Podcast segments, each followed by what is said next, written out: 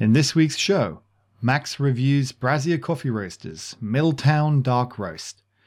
He deep dives also into the differences between single boiler, dual boiler, and heat exchange machines, and Nick explains why he's never going to give two thumbs up to any roaster that doesn't explain where they source their coffee from.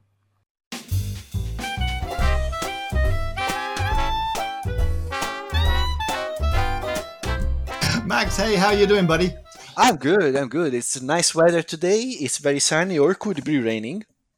It depends when It is raining. the podcast. Can you hear my table squeak still? I've, I've got to. I got to put some. I got to put something on that table to stop it from squeaking. Yeah, I mean it's been a week now. You haven't put anything on it. Today we're going to be talking about Milltown, the Milltown Dark Roast from Brazier Coffee Roasters. Yes. And is it Brazier or Brazier? It must be Brazier. Oh, I didn't write that down. No, Brazier is something else. That's a different kind of roast. oh, can we start again? No, let's go. Let's just own it and go ahead with it. Okay. Oh God. Did I mention that I'm I'm still fasting? I've, got, I've literally, oh, I've got, I got no energy left. I, I need another coffee. I've had three coffees on an empty stomach today, Max. Oh, three wow. coffees, uh, three Oh, yeah. espressos on an empty stomach, and I feel fine. It's not a problem at all. Yeah, it's. Uh, Um, I- I feel fine too. I just see sounds. Here's what we're going to do. We're going to cover Brazier Coffee Roasters Milltown Dark Roast, Yes. and uh, and when I say we're going to cover it, Max is going to cover it because because someone, shall remain nameless, no. I can't remember a thing. Oh God, just, they're gonna hate me. through 225 grams of it without taking a note. Sponsor. so Max is going to talk about that, but to make up for it, um, Max is also going to talk about about coffee machines. But we're going to talk a little bit about um, about the differences between the the dual boilers, the single boilers, and the heat exchange systems. Of Yeah. which I know very little about heat exchange, but we're going to talk about the, the the the way that you make coffee on the different on the three different machines. If you're working to a budget, like this is that kind of like the thing on this podcast, you know, working to a budget, when is it worth having one system over another? Do they really make a massive difference? Um, we can talk a little bit about that because I have used uh, I have used expensive three uh, dual boiler machines, three groups, two groups, um, and and obviously I'm using a single boiler at the moment. Mhm. Max has got experience, loads of more experience than I do on different systems because he builds them, and um, and so we'll talk a little bit about that, which could be quite interesting. And I'm also going to talk a little bit about uh, the the um, something I've been talking to some people about in the industry here about local roasting uh, for for markets and um, and how that's changing and how actually potentially the roasting market is changing. So could be an exciting interview. Uh, oh, sorry, ep- episode was based on some interviews I've done earlier on as well. You're in the group for interviews. I did I did share some of that with you today as well. Nice. I, ca- I can't wait to hear this podcast. Oh wait. Yeah, well, you're on it. You're going to hear it right now. Oh, so, wow. So Max, So uh, I've got a lot Yes. to say about Milltown Dark Roast, uh, Bradley, but I, I really, it just went past you. I, I, I could read the back of the pack that I got, but I think probably better, better that instead of me winging it, tell me what you think of this, uh, of this, of this dark roast from Milltown. Yeah, so uh, one thing that I notice, and I have recurrent notes about it, is that um, it, it pours well, it pours nicely, but uh, for some reason it had uh, a, a very low yield from the grinder. So that means that it probably has a, a high moisture content because the, the beans are heavy. Right. So that was interesting because you you wouldn't expect that from a dark roast. Mm-hmm. A dark roast. Mm-hmm. Um, so I don't know about that. It might be that my grinder decided to retain everything and hide it away from me because it never came out again. Hmm. But um, so I was doing always uh, 14 grams, uh, 18 grams. Uh, it, it was in general not very strong. I never found. Uh, uh, um, I never managed to to get a very bold flavor from from this one. Um, I got. Uh, I, I, I tried to go around playing with the grind, uh, going even to the 21 the 21 grams uh, basket. Um, right. It was I was finding nice roasted flavors, so I was able to get the roasted flavor. But still, I wasn't even in, with with the 21 grams. I was not able to get anything outstanding, anything bold. It was um, it was like it was a, a little weak, if anything. Mm-hmm. Um, it pours nicely. That's the fun, the funny, the funny thing. It, it really mm. looks uh, looks nice. Um, I never got uh, too much uh, acidity except once where I uh, where clearly overdone it with the with the grind. Uh, but other than that, I was never getting acidity, which is a good thing for me. So right. One thing I can tell you about it is I'm going to read off what it says in the back of the pack, okay? Because it doesn't actually give much information on the website, which is a shame. They should update their website and at least put what's in the back of the pack on the website so that you know what you're buying before you buy it. You don't have to buy the thing to get the pack to read it. So it says here, tasting notes. Mm-hmm. Uh, it says uh, cacao, molasses, and fudge. Does it say cacao or chocolate? No, cacao. Uh, cacao, yeah. molasses, and fudge, which sold it to me because I mean, you know, who doesn't like molasses and fudge and cacao? Delicious. Yeah. Um, it says it's a dark roast, but then later on it says it's a medium.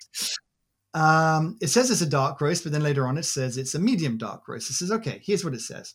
This classic medium dark roasted coffee has a full bodied, smooth flavor, hand roasted on our cast iron coffee roaster at our HQ in Wellington's historic Victorian wool mills. So I'm guessing that's where Milltown uh, the name Milltown comes oh, from because it's made of some uh, Victorian wool mills.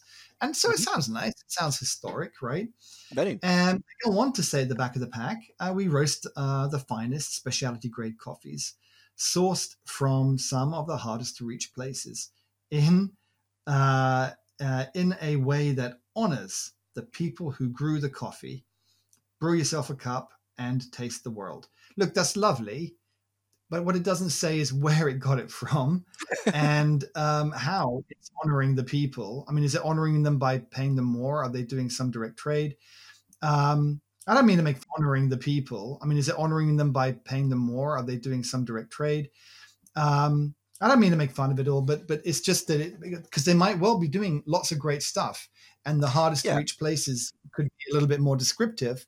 Uh, I'd like to know where my coffee comes from, and I'd like to know how they're sourcing it and how they're paying for it because and i tell you this all goes back to it. And and don't confuse me for you know tree hugging left wing socialist you know whatever.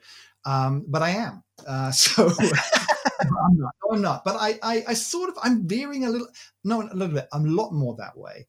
I'm veering a lot more that way. I've always been grown up as a sort of a conservative entrepreneurial go-getting kind of guy but the reality is, as I get older and older, Max, is sort of I'm I am much more a hippie now than I ever was. And I do believe in in I do believe in doing good in the world. I believe that we're very fortunate to be where we are. And those mm-hmm. less fortunate goes all the way around to a very selfish reason, which is that I want to continue to enjoy great coffee. And the only way I'm going to continue to enjoy great coffee is that if those coffee growers continue to grow it. So when I'm buying coffee, it's a very simple choice, right? I have to make. If I'm buying a coffee and I'm buying a coffee that I know is uh, going to pay a really good wage, higher prices than normal, and forget all these words like these Weasley words like a fair price, you know, or a great price, you know, fair price to a coffee farmer. What is fair? Who, who determines what's fair? Exactly. Tell me what the commodity price is, and then pay more right? And and how much more are you going to pay? In fact, tell me how much you're paying for those for those green beans. Tell me what the C price is, like the commodity price, and what you're paying. And I can get it, and I can gauge for myself. And I love it when companies do that. Some companies do. So tell me who you're sourcing it from. Uh, if you're sourcing it through, most roasters aren't direct sourcing flying out. Uh, if you're sourcing it through, most roasters aren't direct sourcing, flying out to locations, doing all the work themselves. They're buying through a service or a platform or a third party. And that's absolutely fine. That's totally normal.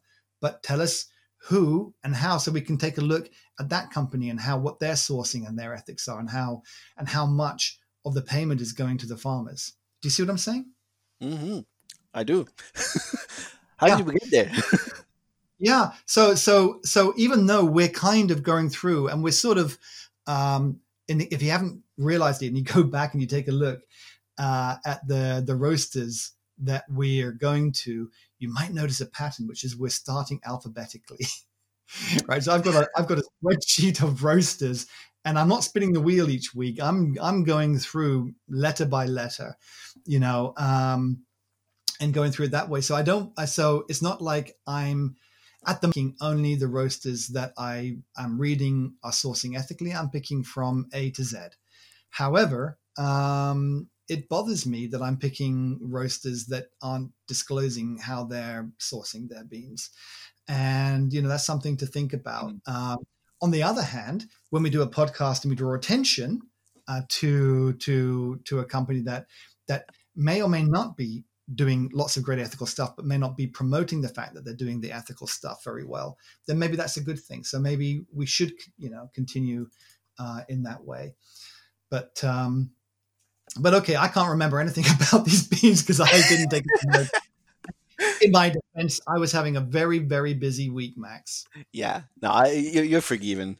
Uh, but uh, yeah, just to wrap it up to these beans, I literally tried to get these because they, they did say it's bold flavor, and I was trying to think, okay, maybe I'm doing something wrong. I actually think, okay, maybe I'm doing something wrong. I actually have in my notes, and I'm going to read it textually what what, what, what I'm saying. Lots of spray. Have I lost my touch?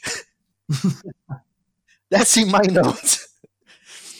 Uh, okay. So I was I was that desperate because uh, I was really struggling to get uh, a, good extraction, or at least a good extraction from what my idea of bold and textured coffee is. Probably I was uh, I already extracted it, but I, I wasn't I wasn't able to get something that was agreeing with uh, with what I read. Right. So, right. And I, you know, I, I, imagine I don't remember hating it. Like I would remember if I hated a yeah. coffee, I would definitely remember that. I don't remember overly loving it either. So I'm kind of guessing it's sort of in the middle somewhere of a perfectly acceptable sort of dark roast espresso blend. Um, yeah. A couple of things I would like to say of a perfectly acceptable sort of dark roast espresso blend. Um, yeah. A couple of things I would like to say, just to be absolutely totally fair to to Brazier um, is that they put a roast date on the back, and and I like the packaging. So first of all, um, it's it's a big thing for me when someone puts a roast date on. Uh, mm-hmm. Not just the best before. So uh, kudos for them for for making it clear when it was roasted. And secondly, it was nice packaging. It was a, it was a nice bag, well presented. So I got no problems with that either. Um, so uh, I don't know whether to recommend it or not. Um, I would say, I would say probably, you know, there's, uh, I, I, I can't recommend it because I, I want to know the source of the beans and I want to know how it's being, um, how they're being, uh, how the farmers are being remunerated for their, um, uh, uh for their, uh, for their, their, their coffee. Um, so I'm, I'm probably not in how the farmers are remunerated, but that's me. Okay, and if you don't care about that, I'm not going to say a coffee is bad because um, because uh, oh no, they're two different things. Yeah, they're two different things. So we're going to keep those separate, and then you can choose for yourself. I'm going to say I love this coffee, but I didn't say where they got it from or what they paid, and you can choose. You can just not care, or you know. But having said that, mate, we're tasting some great coffees out there that oh, yeah. are, you know, yeah. giving all that information. So competition is a great thing, Max. Yes, exactly. um, so listen, I'm, I'm, you know, for once we actually talked about the coffee reasonably up front, which is great. Yeah, I know, right? You know, we should probably make a habit and a format of doing that so that people can actually listen to the coffee first rather than having to scrub through an hour of me talking. Yeah, I mean, we, we do write it down as a as a you know as a checklist, but then we throw it out of the window as soon as we start. About coffee machines, and we mentioned about just I think at the, start of the podcast about the the uh, differences between single boiler, dual boiler, and heat exchangers.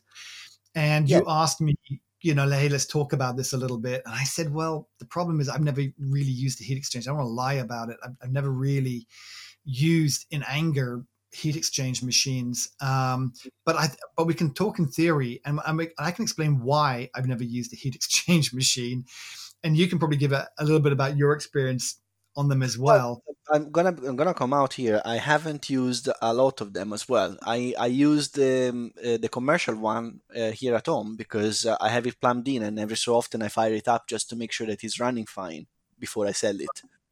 Well, let's go just quickly. Let's go back and Yeah. explain anybody that doesn't know the differences between a single boiler, a dual boiler, and a heat exchange. Yes. So, actually, you know what? You do it. You do it, Max. I talk too much. The differences between a single boiler, a dual boiler, and a heat exchange. Yes. So, actually, you know what? You do it. You do it, Max. I talk too much. okay. So a single boiler machine is uh, the classic Gaggia. So you have a boiler that is typically in uh, in a metal, and normally is uh, in a, in the Gaggia is aluminium.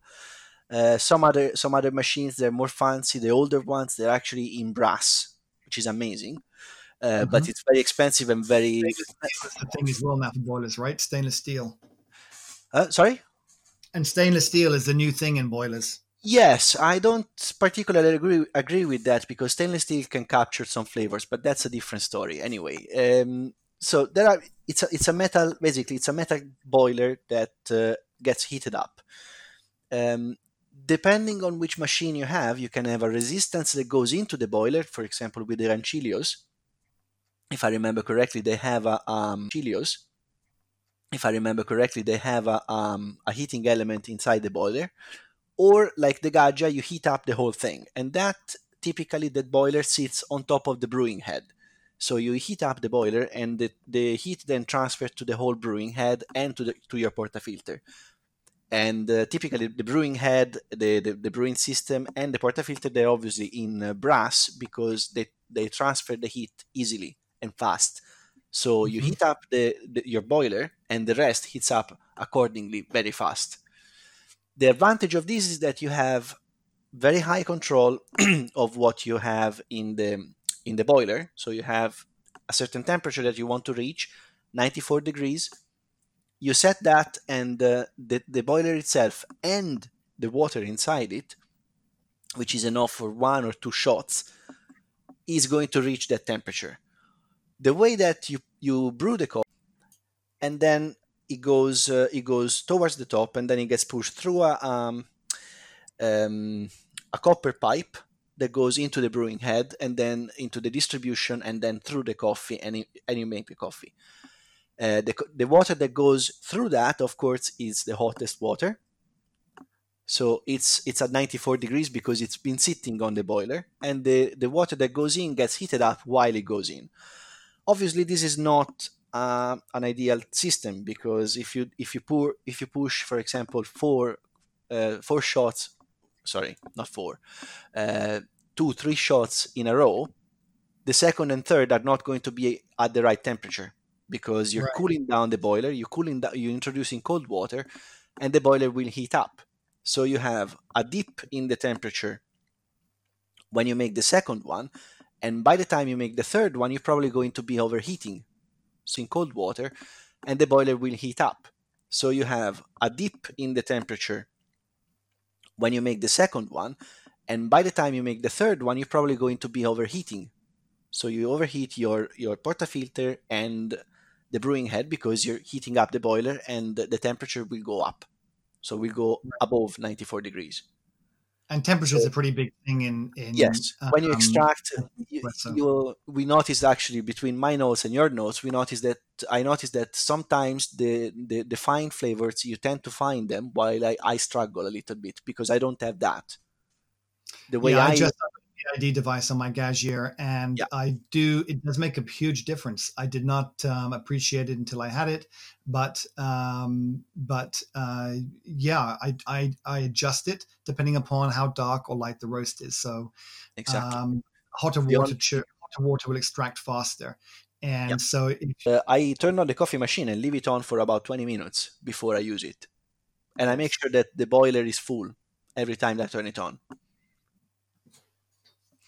Yeah, So- absolutely, yeah. that's the way that the normal Gaggia or the you know the typical household coffee machines work.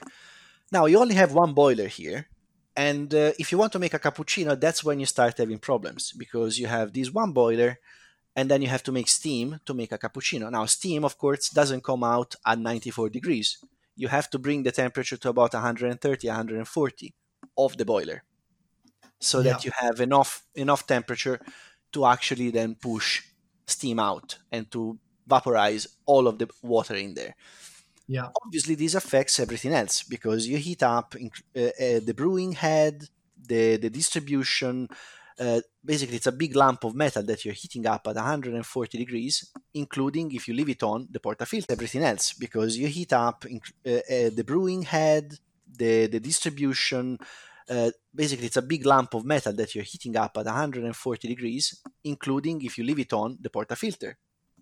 hmm Now, when do you make your cappuccino? When do you steam your milk? Do you steam it before? That means that if you steam the, the milk before, you're making you're frothing the milk, all of the, all of your lump of metal is 140 degrees, and then you have to cool it down before you can make a coffee. And you have to cool it down to a stable temperature. Right. And and that is actually how I see everybody doing it. And it's quite interesting because like I don't have a lot of experience in doing this because I I don't drink milky drinks very often. If I do drink a milky drink, it's hot cacao and then I'm only steaming the milk and not making the espresso. I don't really drink milky coffees. Um if I'm making if I'm making one for somebody else, um, then I initially was using making the espresso first and then doing the milk um, but then potentially, of course, the espresso is cooling down. But that didn't seem to be a big problem for me, especially if you warmed your mug up, which of course you must do first. Yeah. Uh, but um, but everybody else I was seeing was was was making the steam first, the milk first, and then and then cooling it down, and they would cool it down by. Uh, by by um, hitting the brew button and steam Yeah. would come out the brew head and then you just be constantly hitting that until you know, until the, the temperature was reached. But that was quite a significant amount of time, I would say. Yeah, I do that actually after I've made the cappuccino. So I do the, I do the other way around. Um, I'm gonna get there eventually. Um, what I wanted to say is that I think that making the milk before it's wrong twice because if you want to do, for example, the dreadful um, hieroglyphics on top of the coffee, which uh, people call latte art, I call waste of time. Latte art, but I, I don't, I don't do it.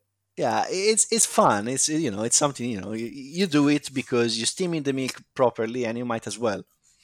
Uh, but anyway if you st- if you steam your milk first then you you have um, about um, i mean it's a significant amount of metal. You have about you're probably looking at two kilos or three of metal that you have to cool down from 120 130 whatever temperature it is to 94 and including the portafilter, the filter, the brewing the brewing system, and you just pour uh, water on it. So you're wasting water that hits in your tank. Uh, you're you're putting your machine through this stress that doesn't need to. Plus, you have to you have to assume that once you reach your temperature, it's stable. But you measure your temperature from uh, where? From the boiler. Is that is that significant? Is that, a, is that a significant measurement? That once you reach your temperature, it's stable. But you measure your temperature from uh, where? From the boiler. Is that is that significant? Is that a, is that a significant measurement? Is that telling you the, the truth, or is just that that's a cold spot, and uh, Mm. the rest is is uneven?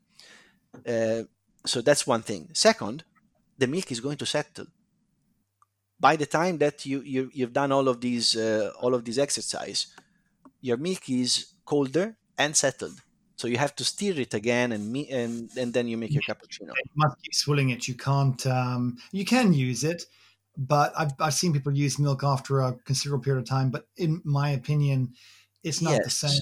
It's just not the same. yes After- you you then put the froth with a spoon uh, i mean it's it just doesn't it, it doesn't look right hmm so Well, only the froth spoon if you're making a cappuccino. If you're making a latte, starts to separate out a bit. Yeah. So that's one uh, the way i do it is i make i heat up my my uh, coffee mugs coffee cups so since i have a paros the paros actually unfortunately doesn't have a heating um, system on top of the machine you can put stuff on top but it doesn't really heat them up Mhm. so what i do is i pour a blank into the into the cups and just leave the cups on the side just to, to warm Yeah. up so they get Yeah. they get the heat from the uh, from the water, then clean up everything, uh, make my coffees, and set them on a side. And as soon as I'm done brewing the coffee, I turn on the, the steaming, the steam, Mhm. the steam button, and uh, I get steam within a couple of minutes already. So, the, you know, machines are quite efficient in heating up very fast. It's cooling down that is that takes longer. Three, if you're making two or three coffees, the best thing to do is to do the espressos first, bang, bang, Yes. bang, and then do the milk afterwards. And Exactly. frankly, you can then use a bigger milk, milk jug um, as long as you've got enough steam power. That's the Uh, thing. So to be honest, in a, if we are talking about systems like Gaggia, uh, like the Gaggia Classic, you don't have enough steam power to steam more than one milk. Well, you say one milk, but it depends on the size of the jug. So um, Yeah. if you've got if you've got a jug that's big enough to do two, and let's not talk about flat whites. Let's talk about. Like, see, again, for me, I would always make a flat white and a cappuccino with roughly the same amount of milk. Mhm. Sorry, a latte and a cappuccino with roughly the same amount of milk. Um, because we would make a lot of efficiencies in the cafe, and actually, it didn't come down to um, people weren't that bothered about whether there was a little bit more milk in a latte, a little bit less in a cappuccino. There was, it was more about the milk texture, and so uh, so you would have the the jug that was the right size for a single coffee, and then the jug that was the right size for two coffees, and that would be it. Um, I have got the same setup here. I don't know why I bought two jugs uh, for home, especially since I don't really drink any milk drinks um, probably just because I, I like to play with with uh, with making textured milk. Um, and also, now you know what it actually is? It's, it's also for making the hot cacao drinks. Oh. And I'm a big fan. Oh, I've got some delicious cacao at the moment. I've got from Venezuela, which is great. But uh, but making the right the right kind of milk for that, um, I find on my Gaggia Classic, uh, I am quite capable of making uh, a big mug of cacao uh, with a double jug Mhm. um, from that machine. It does take it does take a bit of time though. You have to hold Yes. it for quite quite a long time to get to get the the milk temperature. Take, it does take a bit of time though. You have to hold Yes. it for quite quite a long time to get to get the the milk temperature uh, and the texture up to the right level. Yeah, uh, you probably need to ref- to to give it a bit of a refill in that case, and- you you're going to notice that uh, your steam button actually goes off and on again while you're steaming, and in that time you actually lose quite a bit of power, or at least that's in mine. Uh, it's it's a thing I've noticed. I I I let my temperature go up into the 150s. Ah, that's why, because you have a PID, Yeah, and uh, you have the Mister Shades PID, which bypasses the whole thing. yeah, it does. Yeah. Yeah, I have mine, and uh, mine is the original one, and that goes up to one- a th- 130. Right. Yeah. that is a difference. But in general, anyway, so to, to wrap it up about single boiler ones, going up with the temperature, single boiler ones, going up with the temperature is fast and it's easy also because it doesn't really matter if you overshot. If you overshoot with, uh, with, with steam, you're fine. doesn't matter. You can't have steam that is too hot, can you? No, as long as it's dry. The key thing is to have the dry steam. Yeah. Yeah. If you go down with the temperature, you have to be sure that you're at the right temperature because at that point, the temperature is a crucial thing. So I Mhm. don't see why anyone in their right mind would want to go down with the temperature and then play with it because you're never going to be at 94. While if you let it equilibrate at 94 first, that is for sure 94. And then you can more I mean, at least that's the way I do it. mm, But you know, what So do I single know? Uh, that's a single got- boil. That single boiler is basically benefit of a single boiler. Then do your milk, job done. If you're making ten milks in a row, ten milky drinks in a row, then a single boiler isn't for you. Period. Yeah. Never.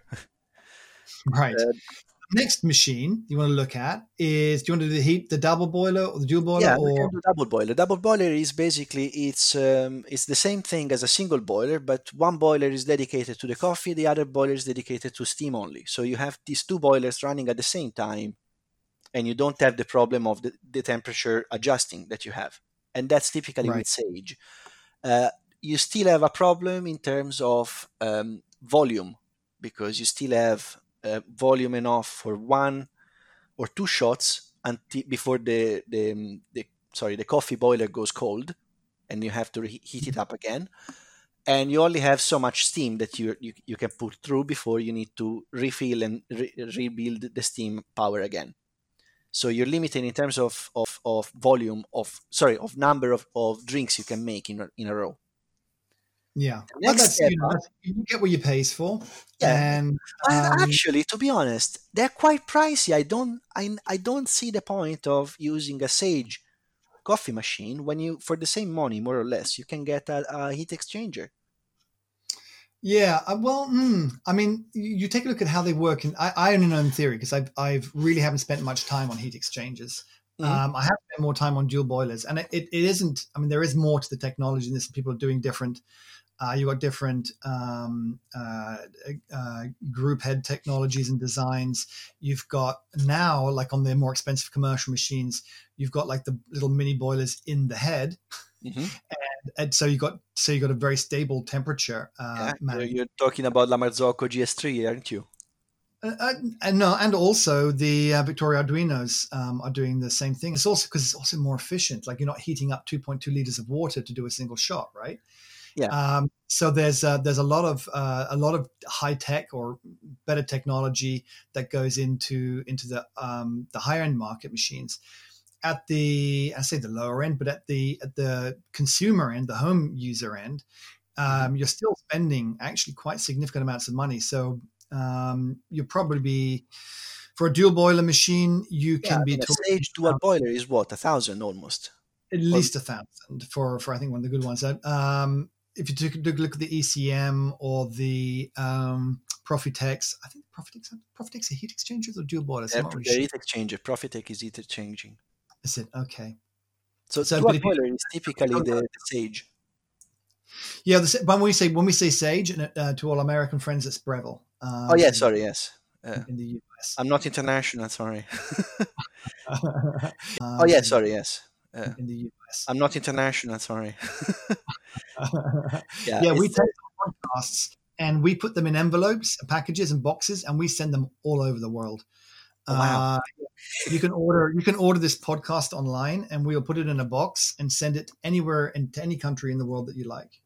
Yeah, but if if we like you, if we don't like you, we're going to put it inside a pigeon and send a pigeon. yeah. Do you know that's how they um that the first tanks in, in World War One, um, they used to have a little hole out the back, and they used to have a, a certain number of pigeons. Uh, yes.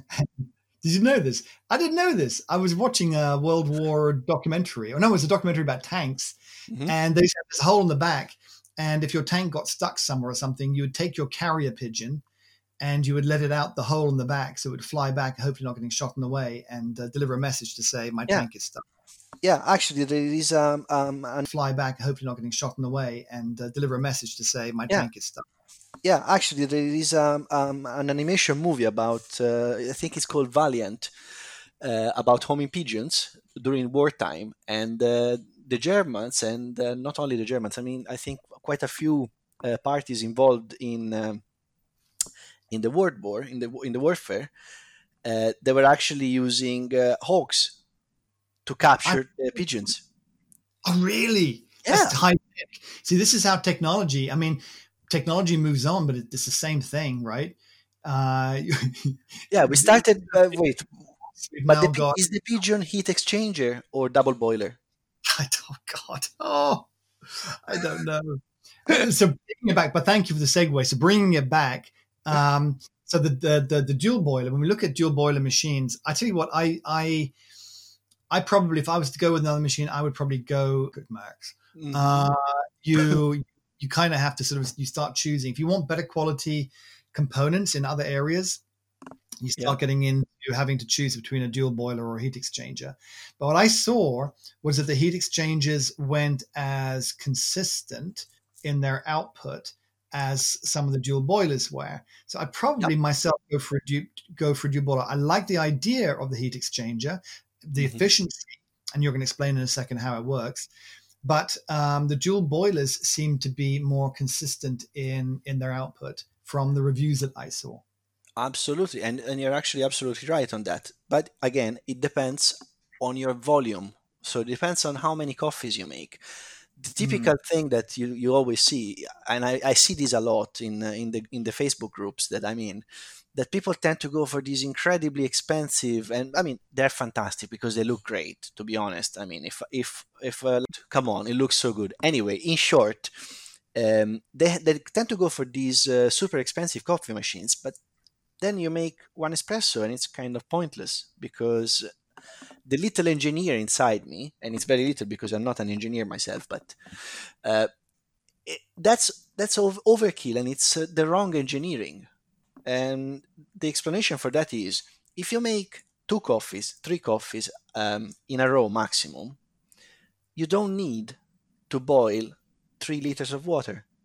You yeah. can just you get away very easily and actually much more consistently with a small controlled boiler where you you say okay i have i want 94 degrees you set you set it up at 94 degrees mm-hmm. And your boiler is going to be at 94 degrees so the water that goes through the brew head and also the temperature of the brew head and the the, um, uh, the portafilter is going to be 94 degrees of the brew head and the the, um, uh, the portafilter is going to be 94 degrees and then you have yeah. the the double boiler that is i think it's a no-brainer if you can uh, it's great because you have the you know the second boiler is for steam only. If you want to make uh, coffee drinks, sorry, latte, uh, uh, milk drinks, there you go, you're done, and you have it there. You don't have to you play with the temperature. You can be bo- you can be steaming your milk whilst you're making your coffee. Why well, that's for me it's not a problem. Of, entirely sure for mm-hmm. me it's not the problem of when you make it or it's not a it's not a problem of throughput because when you're at home let's talk let's face it exactly, you're not right? in a hurry yeah. If you have time to make a coffee you have time to make a cappuccino yeah and yeah. we're talking we're talking about people here as included that um, you weigh your beans, weigh your beans, and then you grind them, and then you recover everything. Then you tamp it nicely. And it's not a you know it's not a fast-paced coffee um, coffee shop where you have to make three coffees in one minute. Yeah. Right. So yep. In, that that's not that doesn't come into the equation to me. Uh, to me, it's more of a of a matter of temperature stability if you have a, a, boiler that's dedicated to steam, you don't have to bother about uh, cooling cooling down your boiler after you steam some milk. That's the thing. Yeah, absolutely. You're absolutely right. Then, if you move to uh, heat exchanging machines, the way they work is it, they, they work literally like a, like a radiator. You have uh-huh. a boiler that you that you uh, heat up and typically the temperature in the boiler is regulated not by temperature but by pressure. So you have 1.2 bars typically which is sure so you have 1.2 bars typically which is normal. Which is normally what, what is in all of the coffee machines. And that uh, boils down to a temperature of about 130 degrees give or take. 120 130 uh, that is because the, the water is under pressure and uh, so it doesn't boil. So the boiling uh-huh. point of the water at that, that pressure is above the 100 degrees. This is a problem though, because everything else eventually in the machine will tend to equilibrate at that temperature. And right. in the in the heat exchangers, you you have a heat exchanger, which is literally uh, in some in some machines is a piece of brass with um, uh, a mass of of brass again and copper mm-hmm. that goes into the boiler and siphons the heat out of the boiler and uh, transfers that to the rest of the coffee machine, including the um, what do you call it? Ah, including the portafilter. I keep forgetting the word portafilter these days. So everything will equilibrate eventually at that temperature if you don't run anything through it. So everything will gonna, is going to reach 130 degrees. This is because these are designed for a fast flow rate of water. Mm-hmm. So typically these are for uh, to make shots one after the other because you're siphoning temperature out of it because you're heating up the water while it goes through the heat exchanger. So right. You can pull five, ten coffees in a row, and you're always going to get the temperature of the water at the right temperature, so 94 ish. Yeah. And it heats up while it while it circulates through the um, heat exchanger. The right temperature, so 94 ish. Yeah. And it heats up while it while it circulates through the um, heat exchanger. The way that the smaller ones work, you have water, a water pipe that goes literally inside the, the, the boiler. So you have Mhm. an entrance of the boiler and an exit of the boiler, and that's uh, coated in uh, copper. It's a thick copper pipe, and that Yeah. goes then to your brew head. This is the simple co- uh, um, heat exchanger. So your brew head is not connected directly to the to the boiler, but it this this piece of copper with the water siphons the heat out of it. So the the brew head um, heats up uh, slower. Uh, that's the same way that, uh, for example, the Gaggia D90 is, is designed. You don't have an, an active uh, motion of water through the uh, brew head. The La temperature, because you can then regulate how how much you you're dissipating, how much heat you're dissipating in time. The problem of this, you can already think about it, is that if you don't run any water for a few minutes through it, your your water is going to be too too hot. So the first shot is going to be well over 94 degrees. Yeah, so fact- you're going to have to. This is why you, I guess you always, um, you always uh, uh, pull some water first before. before Exactly. You do the cool down shot Yeah, because if, if your cafe, for example, is not busy enough, the first coffee is going to be burnt. hmm So you have to make a, um, a blank one first. Well, you just put some more. You, let some water run. You don't have to even run a coffee through. You just let some water run. Yeah, yeah. and what you're doing basically, you're you're making you're priming the machine to become to, to run at an optimal temperature because you need the cold water to Run. You don't have to even run a coffee through. You just let some water run. Yeah and what you're doing basically you're you're making you're priming the machine to become to, to run at an optimal temperature because you need the cold water to go through the copper Yeah. so yeah. that I remember doing when I was playing around with some heat exchange machines, and and that's what we had to do. It made a huge difference. You just flush the water before putting the portafilter in. You flush the water for a few seconds, and you're you're ready to go.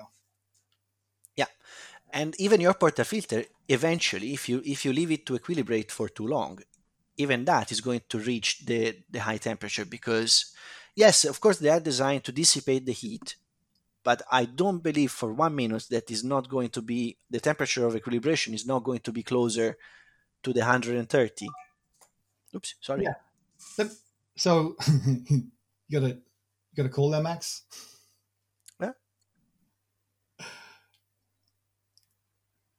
you on the phone? Yes. Yeah. So you know what? So so, so if you were So- choosing a machine and you could have any machine that you wanted, what would you? I mean, what would you go with? Would you go with a heat exchange? Tech, I mean, from a technology point of view. from a technology point of view, uh, that would be ripping me apart inside because uh, what I what I want uh, is not what is sensible. so for a home environment, I think that uh, a dual boiler is the perfect combination, and that's why Sage or Breville or whatever you want to call it um, can can uh, afford to make those to, to ask for those prices, for those crazy Yeah. prices. Ah, they're Um, all, they're all right. I mean, the thing is, the only thing I have against the Breville Sage line is that they have the integrated grinder, and I always want my grinder separate. So Yeah, uh, that uh, doesn't bother me too much. I think that they, for, for what they're offering, I think they're, they're asking for too much. For for what they're offering, I think they're, they're asking for too much, because it's um, if Gaggia can make um, a coffee machine for what? How much is a Gaggia Classic? 250, 300 pounds? New? that's more than that, Max. It's it's it's three three ninety, I think, something like that. 390? Pretty oh sure. God, I, I have to get my prices right again. Yeah, yeah, they're they're they're. I'm pretty sure they're at the higher end. Um, the Gaggia Classic Pro now. Gaggia Classic Pro.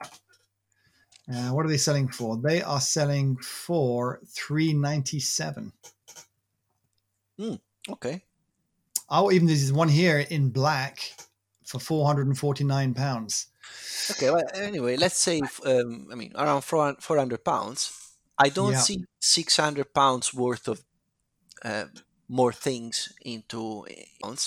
I don't Yeah. see six hundred pounds worth of uh, more things into into a Breville or Sage Mhm. because it's literally it's an idle boiler and uh, yes it has flow controls and everything it's, uh, it's so cool but nowadays with an arduino board Flow control. no it doesn't have flow control i'm sorry it's um, dose control of the water Yeah, yeah, yeah, yeah.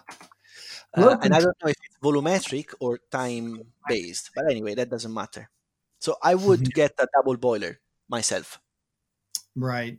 for a home Right. environment uh, I mean, you but you can get the cheaper sages, but I know the ones you're talking about. They go up to two thousand pounds uh, for like the touch. so a dual boiler and, you know, too expensive for, for what that. it is, I, I think it's too expensive as well. The thing is, what they do very well is they they understand their market. It's got Yeah. all the gadgets. Some people love it, the gadgets, and they'll pay for it. Other people who are just more interested in the coffee um, will probably go for a separate grinder. They'll probably go for a machine that looks a little bit more industrial, a little bit more air quotes professional. I know for me, because I'm I'm going to talk about me for a second. I know for me, Max, because you had your chance. Um, I, I, uh, the upgrade. If I was going to upgrade my machine, I would upgrade specifically to get flow control. That's for me. That's the thing that that's really um, I'm really fascinated by. Hmm. is is finding out how I can extract better flavors from coffee by by changing the flow profile. And the trouble is that comes with very expensive, and that that that you're starting to talk, you know, much more five thousand. No, not so much. You know what you can do? You can get like on the ECM Synchronika.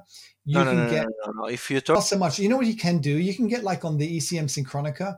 You no, no, can no, no, get no, no. If you're talking flow control, there are two machines that I would get. One is uh, the Slayer, and I, I, I want that. I would Mm. want that so badly. Uh, or uh, the the decent. Actually, that's decent. very good. Yeah, now the decent's what? It's a couple of grand. It's an amazing piece of kit. I just don't like the way it looks, but it probably Yeah. has the best flow It control. ugly. But if they only made it in metal, you know, as opposed to all the stuff Yeah. they've got all over it, the way it looks. But in terms of making, you're right. Actually, from a science point of view, the decent espresso machine. If no one's heard of it, people haven't heard of that. Watch it, go check it out because they are. I think also they only ship them from America, which Yeah. means whatever price you think you're paying, you then have to pay for shipping. And then once you've you, import tax. for that, you then got the import tax, which will kick you another 30% or something horrific and kill you, you know, then good luck to you. But um, uh, the decent espresso looks looks really amazing. Uh, however, no, I'm I actually am tempted. I really like the ECMs. I like their build quality is unbelievable, and Mm. they've got a flow control that's that's mechanical. And Yeah. but unfortunately, they they sell it as an add-on, um, and you have to buy it as an add-on. But it's German engineering. It's the Mercedes Benz of machines, man. It's a re- it's a it's a very simple system actually. It's an it's a needle valve, and it's um it's actually a, yeah it's a rip off from the Slayer. The Slayer mounts a um a needle valve, but it's proprietary. It's probably But it's smaller. Slayer has, yeah, I've seen the Slayer system. I've, I've actually studied their valve system, and it's it's nice and all. But how much are they charging for that again? They can't charge five thousand pounds, I think. Five grand. Thousand pounds, I think. Five grand. Whereas I can get myself an ECM for. Oh, let's go and take a look. Uh, ECM Synchronika, which is a beautiful looking machine. I think it looks better than the um, looks better than the uh, do widget thingamy one, uh, the Slayer. Um, no, no, no, no, no, the- no, no, no. This layer is is Yeah, just so it looks so good. Well, uh, you see, the American audience here are loving you now because, of course, it's made in America. The the Slayer. Um, I'm not I saying just- I know anything about coffee, but no, not anything about. Hey, look, it's a great machine. It's a great machine. I just feel I can't. You were talking just now about justifying prices. Yeah, no, How but can do- I can I also tell you something Uh-huh. that I I believe very strongly? It's useless. The flow control in the i- I I believe very strongly. It's useless. The flow control in the in the machine, manual flow control, is useless because you're not a dare you. machine. Oh, because I know. I work with this kind of stuff day in day out because I am an I am an analytical chemist, so I know about flow controls and everything. You cannot have it by hand. You will never have a consistent shot. The what I like of the of the decent is that you can actually do it yourself. You can you can program it and and have it done by the machine, Yeah. and that I believe it. Really? You don't think you can do the flow control by that? But the is done by hand. You pull the paddle around. Exactly, and it's, you're never going to get a consistent shot. You're never going to get the same profile twice. I wanted consistency. Look, if I wanted consistency, there's no art and fun in consistency, Max. I'll be out of a job if they. That's what I want to do. I want, don't take the fun away from me. I'm going to be down there getting very serious about saying, you know, if I just move it this way and then pull it that way and I hold it for three seconds and push it the whole way, I, I'm I'm I'm like that. I'm like Scotty on Star Trek. I need to have I need to have dials and buttons and things. I'm a man, damn it. Okay. No, yeah, that's how I feel. But hey, listen, the great thing about it all is it is that uh, is that it it is something for everybody. If you want Absolutely. if you want fully automated, the decent espresso, you just you go get your load up your Linux laptop and your Java virtual machine, your JVM, and install your latest Android widgets and program away. Um, I don't think it's that hard, but I have seen some of the some of the some of the the flow profiles and the technical discussions that go on, and I think it's great for computer programmers. The the really nerdy people who are getting into into those those flow controls um, and the and the charts that come out of it and interpreting the charts and making adjustments. Um, I kind of purposely have steered away from it because I like the idea of on my espresso in the morning. I don't want to have anything to do with a computer. Oh yeah, I- I mean, I do a lot of work with computers all day long. And the last thing I want to do when I'm making my coffee is have it computerized. Same thing with my car. It's why I drive a very old car. I drive a very old BMW. Uh, it still has a computer on it, but it's compared to the modern ones, it's, it's still it's pretty basic.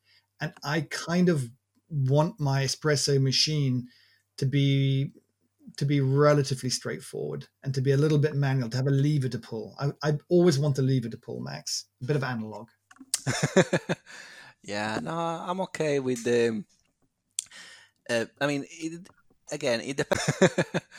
yeah, no, I'm okay with the.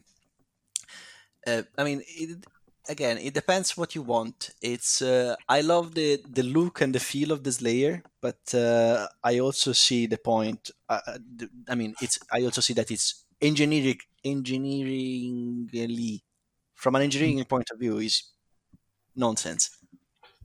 So listen, here's what an ECM chronicle will cost you. Uh, it will cost you in London from let's give them a plug, Doppio Machines, Doppio Coffee, uh, Coffee Warehouse. They're a distributor for the uh, ECM in the UK, and they will sell you an ECM Synchronika dual boiler for two thousand two hundred and eighty pounds, which is about I don't know what's that about two thousand five hundred dollars or two thousand six hundred dollars, something like that. Um, and the flow control valve, which just looks beautiful. It's just beautiful. It's a work valve, which just looks beautiful. It's just beautiful. It's a work of art. It's it's, it's steampunk. Your steampunk ECM E61 flow valve is 192 quid. Yes, but I, I, I I will receive from La Marzocco, I will receive a free GS3. I like the GS3. I love the GS3. Yeah, everyone's about the Linea Mini. They're all about the Linea Mini. You don't need the GS3. The Linea Mini. It's da da da. I, I like Yeah, the yeah. GS. I just I like prefer the look of the GS3, period. Yes, me too. I like the look of it and the fact that it's got. And by the way, as long as you get the right model, I've got there's a couple of different models. You can get flow control on it. Yes, yes, you can. And unlike the Linea Mini, who it looks like you got flow control because there's a paddle. Do you know what that paddle does? No. It, it it's connected to a lever that pushes a button. Ah. yes. but you you you move a lever, so it makes you feel very analog, Oh, but yeah. actually just pushing a button. Ah. it's very disappointing when you learn that, especially if you bought the thing. But Yeah. the GS3 has proper flow control on it, has proper control. I mean, that's another great machine to have. I would have no Yeah. problems. with Three. I would love to review it for free. yeah, yeah. Any of these I have machines. no shame. Yeah, neither of it. Well, we I think we've I think we've already made that point on previous podcasts. We have We no covered screw- that. And yeah, yeah, yeah, exactly. Oh, Max, let's wrap it up, pal. Let's get let's Yep. make the use of the rest of our Saturday. Okay. That was really great, and um, I'm going to see you in a couple of weeks. yes, sir. Yes, sir. All right, my friend. Have a great have a great rest of the weekend. You too. Thank you. Ciao. Bye. All righty. You know we talked for one hour and forty nine minutes. All right, my friend. Have a great have a great rest of the weekend.